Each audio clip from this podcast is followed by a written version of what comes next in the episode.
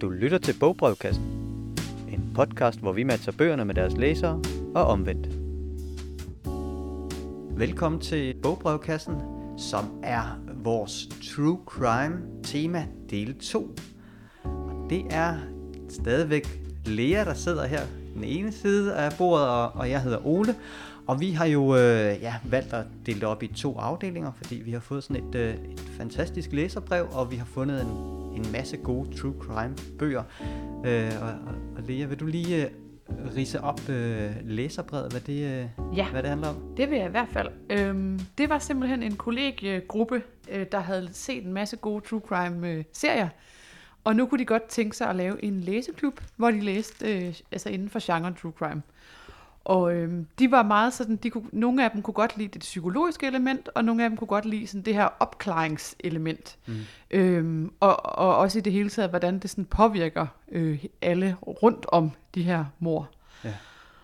Og det synes, jeg synes, det var et fint læserbrev, også fordi, at det der med, om true crime nu er etisk forsvarligt og sådan noget, det var de, de var meget ligesom optaget af, at det var ikke sensationshistorien, som man jo egentlig bare kan læse på forsiden af BT, eller sådan, øh, det var noget andet.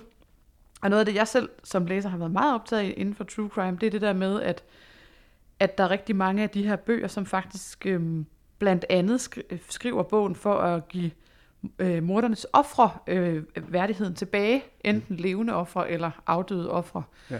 Så, og det synes jeg egentlig er rigtig vigtigt at huske på, Ja. at, øh, at de er meget andet øh, og mere end, end sensationen og makabre detaljer. Ja. Jeg tror, det, hvis, jeg skal, hvis der er en rød tråd i de, de øh, bøger, jeg har taget med, så, så er det simpelthen den der, at jeg er fascineret af, af hele det der research-arbejde, og det kan, være, det kan godt være politiets, men det kan i høj grad også være forfatteren, journalisten, eller det kan også være historikeren, øh, der, der, der laver gravearbejde. Det synes jeg er mega spændende. Jamen lad os øh, komme i gang med øh, den, den første anbefaling inden, for, inden for genren. Ja.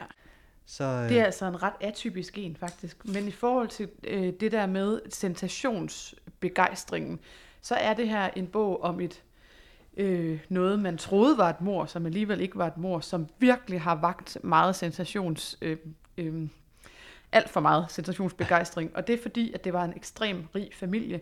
Det er nemlig øh, Sigrid øh, Rosing, eller Rausings. Hun er svensker, men meget øh, britisk, øh, altså op, eller bor i, i Storbritannien, har gjort det i mange år. Og hun har skrevet en lille øh, memoir, der hedder Mayhem. mm.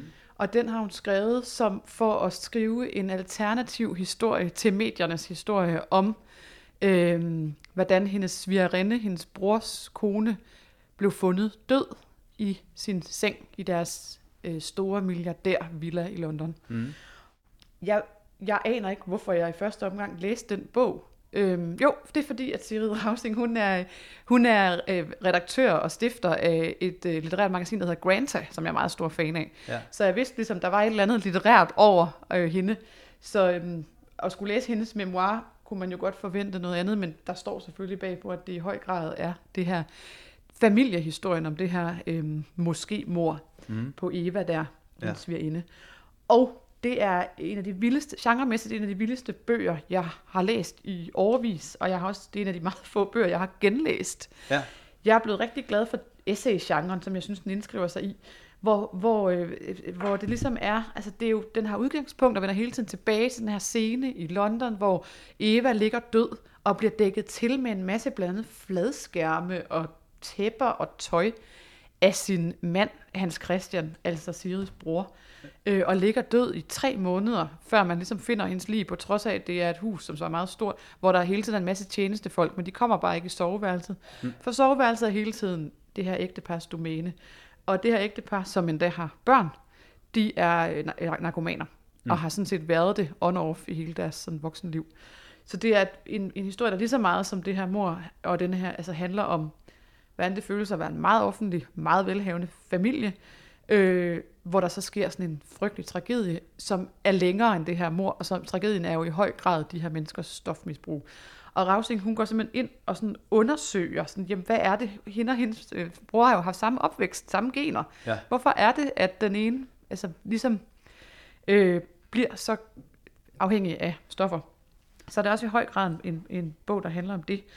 Øhm, og hun indleder også med, altså, og grund til, at de er så rige, det er, fordi der, hendes, deres øh, farfar, må det være, har opfundet fundet tetrapak. Mm. Øh, så det er sådan naturlige arvede penge, og, og, og Rausing, hun har også i dag en af de største filantropiske fonde i England. Den er, den er meget, meget tankefuld og meget, meget klog, og, og den er sådan, øhm, den er, ja, hele tiden meget lavmælt og sådan noget, men, men bare sådan, hun fortæller blandt andet, der er skrevet en operette endda om historien. Altså, Okay. de er simpelthen så kendte, at det bare er, altså, ja, jeg kan lige prøve at give et lille eksempel på noget. Øhm, Ja. historien ville blive fortalt øh, dag, altså år efter år, bla bla bla, bla øhm, og det her mor kunne i sig selv være en god nok grund til at skrive en bog. Men jeg voksede også op i- med forventningen om, at alvorlige begivenheder i familien skulle beskrives og arkiveres. At historien ville blive fortalt af advokater, at kendskærlingerne ville komme for en dag, og at slægtens fremtidige generationer ville vide, hvad der var foregået. Men det viste sig, at ingen samlede kendskærninger. Der var ingen tidslinjer og ingen sammenhængende familiehistorie, selvom Hans og Evas misbrug var det værste, der nogensinde var overgået os. Det trækker os ned i en underverden af lydløs sorg i slow motion.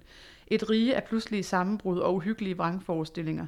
Det medførte plagsomme kontroverser, tidskrævende og forviklede e-mail korrespondancer, uendelige redegørelser, samtaler, aftaler med psykiater, terapeuter og misbrugseksperter af enhver art. Det fik mig til at tænke dybt over begrebet familie og grænserne for vores ansvar for hinanden, hvem vi var og hvem vi var blevet. Og så kommer den her historie om Hans og Eva, der, der er så smukke og rige og, åh, og forelsker sig, og, og så går det så galt. Og, og hun, altså, Side Rausing, hun bruger rigtig meget både litteraturen og filosofien og alt muligt til ligesom at nærme sig den her tragedie, Mm. øhm, som hendes bror jo så har overlevet, og hendes firinde ikke har. Ja. Og hun har jo så i dag deres børn, Ja. øh, fordi, ja. Øhm, og det, ja, det er bare helt vild historie. Men er han, er han, blev han dømt for, for noget? Han eller blev ved- jo dømt, og så blev han løsladt igen, Okay. fordi han jo egentlig, han, altså han blev dømt for at skjule livet. Ja. Øh, men, men, men hun døde ikke, altså hun blev ikke slået ihjel af ham, som man først troede. Mm.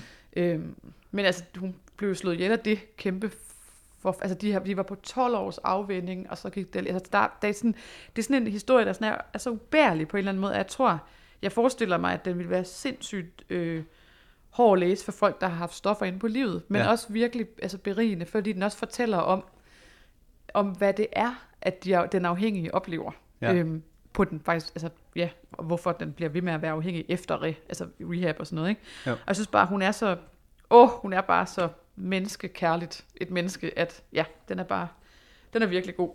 Ja. Og sådan, hvad skal man sige, hurtig, mm, en anden øh, rig, eller vild, vild familiehistorie, som også handler rigtig meget om, om hvor galt det kan gå, øh, men på en anden måde, nemlig i forhold til psykisk sygdom. Det er den, der hedder Hidden Valley Road, Inside mm. the Mind of an American Family. Den er ikke oversat til dansk endnu. Jeg håber, den bliver det. Den har været sådan en af de mest præmierede øh, 2020 non-fiction.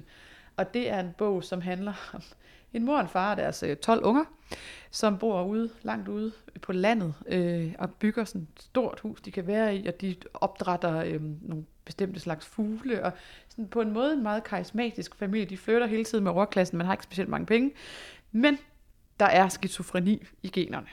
Øh, og det er simpelthen, grund til at jeg har taget den med som true crime, er fordi, at det er en bog, der er, den, den gennemgår på samme måde som Peter Øvis, min mor var besat, gennemgår den en masse sådan sygdomshistorisk og sygdoms, hvor man virkelig lærer skizofrenien at kende i den, mm. via alle de her mange brødre. Øhm, og, men, men man kan sige, at den er hele tiden, der er hele tiden sådan underliggende ekstrem, øhm, ekstremt ubehag. Og der kommer også nogle øh, elementer af forskellige kriminelle handlinger, Ja. som jeg ikke vil røbe, fordi den faktisk har en rigtig, rigtig vild suspense. Ja. Øh, den er opbygget med ham her, forfatteren øh, Robert Kolker. Han har interviewet mange af de her søskende, øh, som stadig lever. Og, øh, og omsorgsvigt og alt muligt blandet sammen med ja, den er, altså det både moren og faren ekstremt komplekse. Altså, hvis man virkelig vil læse nogle ekstremt velskrevne, komplekse sådan, øh, personportrætter, så synes jeg bare, især moren er sindssygt interessant. Ja. Hvorfor vælger man overhovedet at få 12 børn? Det er ikke engang religiøst. Altså, det er sådan, der er alt muligt, det der bare er. Og så her på forsiden, så står de ned ad sådan en meget lang trappe i deres store, store... Oh, ja. Øh, ja, altså var det bare sådan, åh, hvor skal de... Ja, det er, Ja. ja. det er sådan... Og de har alle sammen slips på. Der var rigtig meget ydre, der skulle være godt. Ja. Og rigtig meget indre, der var ikke spor godt. Men virkelig også lærerig i forhold til skizofreniens historie. Ja. Så det var sådan en lille par her. Ja. Ja, også et par krog til, øh, til den, jeg har taget med øh, som den næste. Mm-hmm. Dels Rausing-familien der, som jeg kommer lidt ind på, og dels øh, Peter Øv Knudsen, som du lige nævnte, som øh, jo har øh, skrevet den bog, som jeg har taget med som den næste, som er Blikkingadebanden. Ja. Som tilbage i 2007 var øh, altså, altså virkelig, virkelig stort omtalt. Og øh, jeg tænker, man har, mange har læst den, men måske hvis man bor på kollegier nu, øh, så kan det godt være, at man Så var man barn, da den udkom. Ja. ja, man kan sagtens genlæse den, vil jeg så sige, for det har jeg gjort nu her, det er jo ja, 15 år siden, men øh, jeg vil sige, for mig er Peter Øvig Knudsen, som har skrevet den, jo sådan en, altså jeg kan nærmest kalde ham en, en slags øh, øh, forfatterens rockstjerne.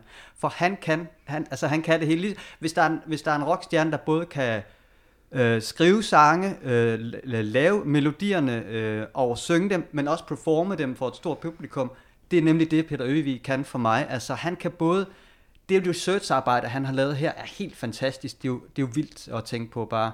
Øhm, og så øh, efterfølgende, så øh, turnerede han jo øh, med bogen og formidlede den. Altså, han kan også formidle det mundtligt, både han gjorde det meget på tv, men han gjorde det også øh, på alle biblioteker, tror jeg. Så han kan, altså, han kan bare det hele. Historien om Blekingadebanden, helt kort fortalt, en, en, en gruppe unge, der, der tror på en sag, og vi er, øh, det starter i faktisk helt tilbage i 60'erne, og så er der 70'erne, som er øh, øh, bind 1, og så er bind 2 øh, sådan det centrale der er vi øh, i 80'erne, og der bliver begået en, en del øh, berømte pengetransport øh, røverier. Og det mest kendte er nok øh, Købmarkgaderøveriet, hvor der også bliver øh, slået en, øh, en ung politimand ihjel. Og man har aldrig fundet ud af, hvem der skød og hvem der slog ham ihjel. Og det det, der er øh, øh, en, noget af det, der fascinerede mig med, hvad er det for en gruppedynamik, hvad er det, der er sket i den gruppe, der gør, at de faktisk ikke, øh, at der ikke er nogen, der har øh, sladret eller øh, fortalt, hvad, hvad det var, der skete.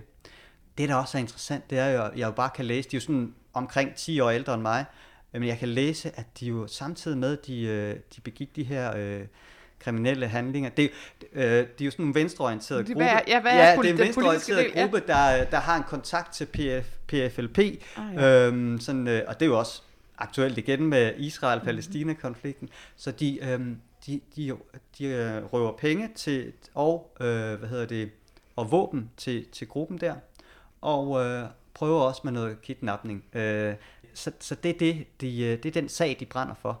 Samtidig er der også bare beskrevet, hvordan de er øh, helt almindelige familiefædre, øh, og har nogle helt almindelige jobs. Øh, og det, øh, så man får, og Peter Øvig kommer hele vejen rundt fordi han har fået adgang til politiets alle deres kilder, øhm, eller er ret mange kilder, og så har han også fået adgang til øh, øh det, der i bogen bliver kaldt for stemmen.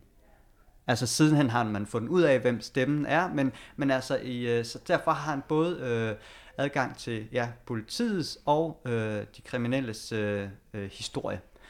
Ja, så det med, at de både er, har et, helt almindeligt liv øh, på den ene side, og så øh, et, et, øh, altså et dobbeltliv. Der er også nogle af deres, øh, nogle af deres koner vidste godt øh, nogenlunde, hvad de lavede, øh, fordi de også var en del af den her øh, altså gruppe. Fordi der var også, altså det med at, at støtte nogle, sådan nogle øh, bevægelser forskellige steder, det var også, der var meget øh, legalt arbejde, de lavede, men så også det illegale. Og, tager, tager Øvig parti? Altså ved man ligesom om Jamen han, han altså det er jo også en, altså der er så mange vinkler man kan tage på den her historie, fordi i, da han var ung var han selv en del af hele det der kommunistiske, det, ja, ja. men øh, som mig som læser synes jeg at han øh, afdækker det sådan øh, helt øh, ja, altså jeg synes ikke han tager parti, fordi jeg synes også de det, der bliver beskrevet omkring politiets arbejde, det er sådan helt nøgternt og, øh, og neutralt, men, øh, men han er selvfølgelig helt han er også helt vildt skarp til at, at forklare, hvad det er, han har gjort med de her kilder, og hvem der har deltaget, hvem der nægtede at deltage, og at han jo selv har måttet stykke nogle ting sammen, men nogle ting er jo også gissninger. Og det med, altså det har jeg kommet til at tænke på sidenhen, det med, at der ikke er nogen, der har fortalt, hvem der slog øh, betjenten ihjel. Altså, hvad, hvad er der flere? Er der, hvad er der flere ting, som vi ikke ved noget om? Så det er jo ikke sikkert, at det hele er kommet sådan op til overfladen. Øhm, Det, der også gør den interessant, synes jeg, fordi jeg har, jeg har dels øh, læst, men også lyttet til den på vej på arbejde, det er jo, at den er, det er jo sådan mega lokalt. Der er jo alle de her øh, røverier, der er begået, de er begået i, i Lyngby og Herlev, og så øh, inde i København og Dalvalle, og, øh, og samtidig så har de også... Øh, jeg cykler forbi øh, Jægersborg Vandtårn, det grønne der med det røde tag. På et tidspunkt så øh, blev der begået sådan, øh, der blev stjålet nogle øh, maskinpistoler fra noget hjemmeværn derinde, og det viser sig også, at det er dem. Så hver gang jeg cykler forbi der, så tænker jeg, så tænker jeg lige på det. Øhm, på det tidspunkt, da den her øh, bog udkom, der havde vi også, øh, øh, der havde vi selvfølgelig, ligesom mange andre, der havde vi øh, Peter Øvig herude, og det er nok den eneste gang, altså herude til et arrangement, ikke, hvor han skulle fortælle om bogen, og der stod simpelthen en kø så langt ud på pladsen for at få billetter til det her. Og vi havde lavet det scoop med, at øh, han skulle lave det sammen med øh, øh Jørgen Mos, som var øh, krimin, øh, betjent på det her, sådan var en stor del af opklaringen. Så de lavede sådan et, et, et, et parløb der, og øh, ja, det var en rigtig god aften. Og jeg kan også bare sådan se, når jeg kigger på det igen, det er jo en sag, der aldrig slutter. Jørgen Mos, han går faktisk stadigvæk rundt og holder øh, øh, foredrag sammen med øh, øh, ham, øh, som hedder Stemmen i bogen, som er, øh, som er hvad hedder det, øh, Bo Weimann, det har man fundet ud af øh, sidenhen, som jo er øh, uddannet bibliotekar, for at det ikke skal være løgn. Der er også en anden lille anekdote. Der er faktisk en anden historie, jeg lige kan slutte af på, som jeg ikke har fået verificeret 100%, så det kan være, der er nogen derude, der ved, om det er rigtigt eller forkert. Men øh, der er to brødre med i gruppen, øh, Jan Weimann og Bo Weimann, som på det tidspunkt, samtidig med, de øh, begik de her kriminelle, kriminelle handlinger, så øh, arbejdede de på øh, det, der hedder Regnecentralen, som lavede øh, IT-systemer til forskellige steder. Øh, blandt andet Udenrigsministeriet, sådan noget, tror jeg, men de lavede også øh, til biblioteker. Så på et tidspunkt, så har de stået hernede øh, sammen med nogle af vores chefer og, og drukket kaffe og, øh, og skulle installere et øh, IT-system her. Og så måske øh, sidenhen øh, senere på dagen gå ud og, og observere en eller anden pengetransport, bare for at, og, ja, at planlægge det næste. Det er vildt at tænke på, synes jeg. Når du tænker, der er nogen, der kunne verificere det, hvis de for eksempel var der? Ja, men jeg har hørt historien, men jeg har bare jeg har spurtet kolleger her, om ah, de kan huske, om det er ah, rigtigt. Jeg det kan tror, være andre biblioteker, der sidder derude. Ja, men, øh, eller nogle af vores uh, tidligere kolleger, som jo selvfølgelig lytter med her. Ja, det er klart. ja. Fedt. Hold ja. da op. Vildt. Ja, det er en vild historie. Ja, det må man sige. Og den, er stadig, den holder stadigvæk. Jamen, det kunne næsten godt blive sådan en dansk true crime klassiker, tænker jeg også. Ikke? Altså, sådan, den har der virkelig mange gode elementer i hvert fald. Jamen bestemt. Altså, det er jo også bare, det er, det er øh, den danske pangdang også, dengang skrev han til, til Bader Meinhof, som var i Tyskland der, så det er ret vildt.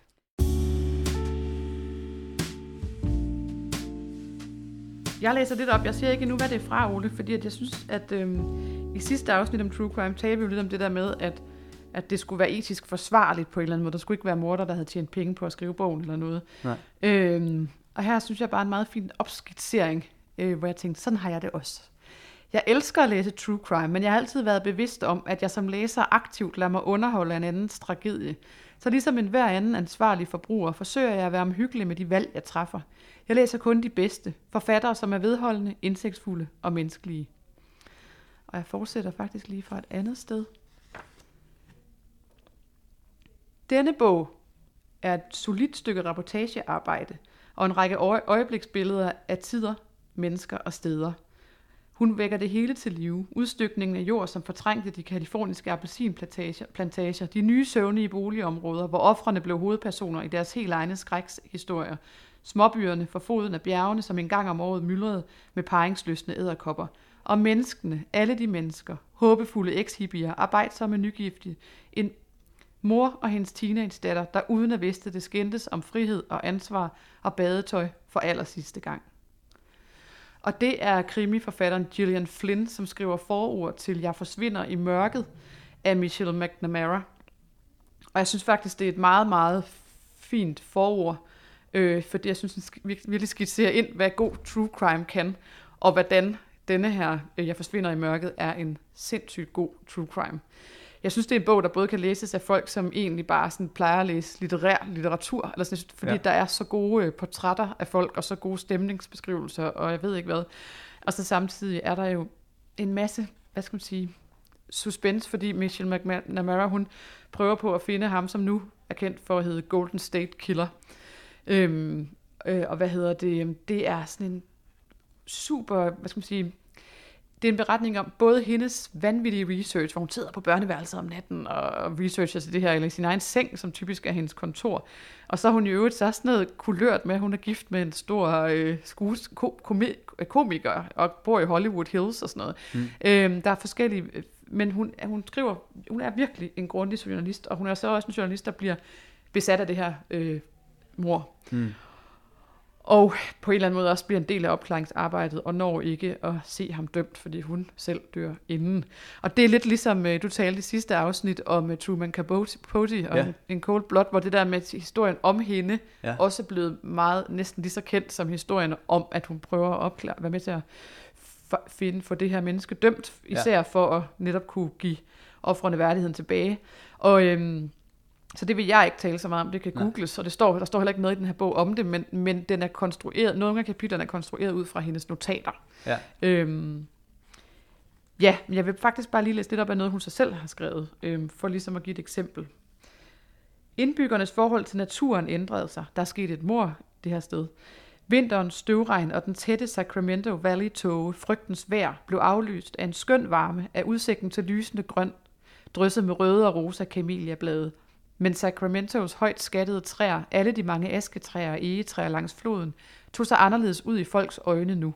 Det, der før havde været et frodigt løv, løvtag, var nu et jægerskjul. En trang til at beskære meldte sig. Og jeg synes bare, det er ret vildt at kunne skrive en sætning, en trang til at beskære meldte sig, for ja. at forklare, menneskers usikkerhed i denne her by, ikke? hvor der så er sket en af de der ufattelig uhyggelige, og det var virkelig sådan en bog, jeg ikke skulle læse, før jeg skulle sove, som er sådan noget, men han går ind i et vilkårligt vindue og slår nogen ihjel, der ligger og sover. Altså det, var den, det er den type mor, de fleste af dem her. Ikke? Ja. Øh, men altså virkelig, og hun, hun taler også med en masse researcher, der har været involveret, og så gennemgår hun også, hvordan man i løbet af de her årtier med de her mor, så pludselig så kan man DNA-teste. Så der er også en meget, meget sådan noget kriminello, kriminologi. kriminologiens historie i det, ikke? hvor man pludselig kan gå tilbage i, i mor-bagkataloget og tage, og tage de her ting, man heldigvis har gemt med de her blodpletter på, og på den måde også blive klogere. Ikke? Jo. Ja, så den er bare øh, sindssygt, øh, ja, øh, den har både altså, spænding og psykologi og personportrætter, og ja, jeg synes virkelig, den er en moderne øh, klassiker inden for genren. Så er det din tur, Ole. Den eller de næste, jeg har taget med, der tror jeg muligvis, at jeg bevæger mig øh, så, så langt væk fra genren og, øh, og de serier og, og masse morder, som man overhovedet kan. Men jeg har nu alligevel valgt at tage dem med, og, og håber, at de, øh, at, de kan, at de kan fange. Og der vil jeg faktisk gerne sige, at noget læseklubber altså kan nogle gange, det er, at de kan åbne nogle, nogle bøger op, man ikke ville kunne, kunne ja. få åbnet for sig selv, hvis man ja. sad selv og læste dem. Så det, ja. du, du klør bare på, Ole. Jamen, der er, øh, der er mor med, men det er egentlig ikke det, der er centralt i denne her, som øh, er, øh, den hedder Det store natmandskomplot, og er skrevet af Tyge Krog, og så har den undertitlen En historie om 1700-tallets kriminelle underverden. Og det er, øh, det er øh, udover at være, udover at jeg har puttet den i true crime genren, så er det det der hedder øh, øh, mikrohistorie. Ja, og det er øh, altså til forskel for eksempel for hvis du tager øh, kongehistorie eller stor, det store krigshistorie eller sådan noget, så er der genren mikrohistorie, hvor, hvor vi hvor vi sådan zoomer ind og får øh, og får bredt en øh, øh, noget hverdag eller noget dagligdag ud, som man egentlig har, nogle gange har haft svært ved at have adgang til, sådan kildemæssigt i hvert fald. Øh, og det er jo bare, altså, de historier er jo måske meget mere interessante end de der kongekrigshistorier. Øh, det kan det i hvert fald være. Der, hvor, øh, hvad hedder det, øh, det, det kriminelle kommer ind, er jo så, at vi er så heldige, at når der foregår noget kriminelt, så er det, der bliver lavet, øh, hvad hedder det, rets, øh, der bliver taget øh, notater, retsbøger, tænkbøger, tingbøgerne, men også fra tingbøger. Så forfatteren her har gravet i nogle, øh, i alle mulige arkiver, og via øh, sådan nogle øh, kriminelle handlinger, så, øh, så kan man få udfoldet historien om de her natmænd. Hvad er en og natmand? Det, ja, det er jo lige præcis, hvad er en natmand? Altså, alene ordet kan jeg godt, man bliver sådan lidt nysgerrig, altså, hvad er en natmand? I, i Danmark i 1700-tallet, eller i Europa, tænker jeg også, der, øh, der havde man nogle, øh, der havde man nogen, der hed natmænd. Og det var grupper af folk, der ligesom lavede øh, noget, de kaldte sådan, øh, uærligt arbejde faktisk. Så der var det ærlige arbejde, og så var det et uærligt arbejde. Men det her, det var ting, der jo altså skulle laves. Så det var sådan øh, tømme latriner og feje skorstene. Det var faktisk også at være, øh, hvad hedder det, håndlanger for øh, bødlerne. Gjorde de det om natten?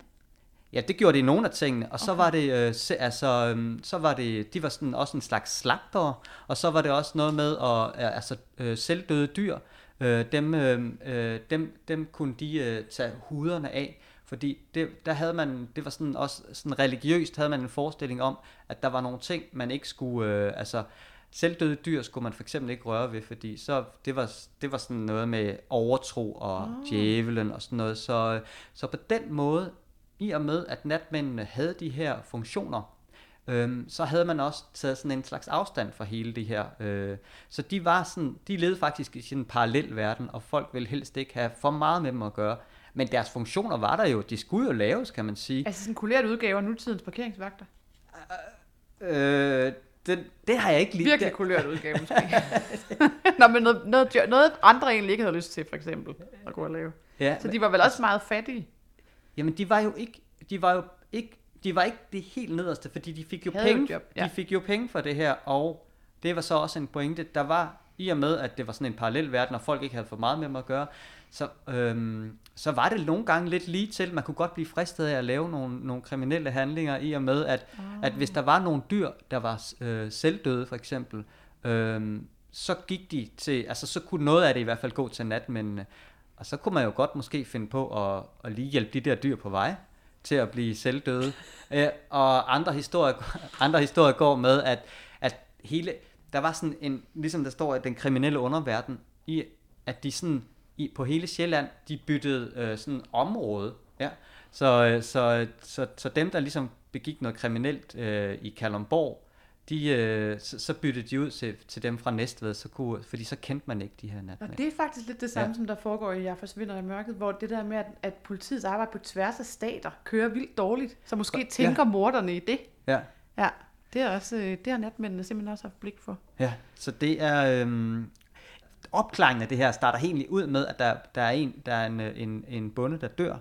Øh, så, øhm, og det bliver aldrig opklaret, hvem der, der, hvad hedder det, øh, hvem der har begået det her mor, men øh, man finder ud af, øh, når man undersøger, at de har øh, en masse stjålede ting øh, gemt, så, så det er Altså, der, jeg- den starter. Jeg tænker på øhm, den der araberkomplot, araberkomplot, det, det er jer, der har stjålet min rabarberkompot. Der tænker jeg, der skulle der også have været ordet natmandskomplot i den. Ja. Det der striddigt. Jo. Det er virkelig godt ord. Ja. Netmandskomplot.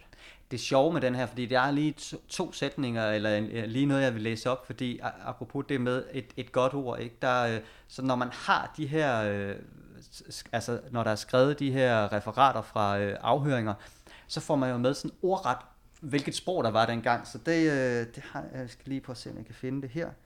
Det er fordi de her bønder, de er i gang med at, at lede efter øh, ja, deres øh, bonde, der, deres, øh, øh, ja, ham der er blevet væk eller myrdet, og, øh, og så kommer de hen til natmandens hus, som, som prøver at jage dem væk. Så det er det, er det der er scenen.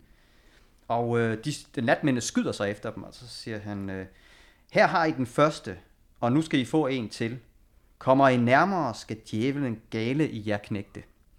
Og øh, de her bønder, de er fra noget, der hedder u- øh, øh, ugerløse. Så øh, kalder han dem også for urløse kraver. Og øh, så står der senere, at lille søster Birte sprang omkring og klappede sig i klæderne.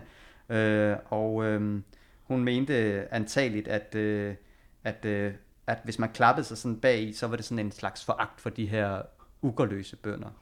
Så det er, så de har også, altså man havde sådan en overtro om, at de her natmænd, de havde sådan en direkte adgang til, til noget djævelsk. Så hvis, hvis der var sådan en, øh, en hanen skal gale i jeres hals, der blev sagt af en natmand, så skulle man lige vare sig. Ja. Ja, fordi Ja. ja. vi er helt tilbage i 1700-tallet. Vi er i 1700-tallet, ja. Tak Ja. Ja. for komplot.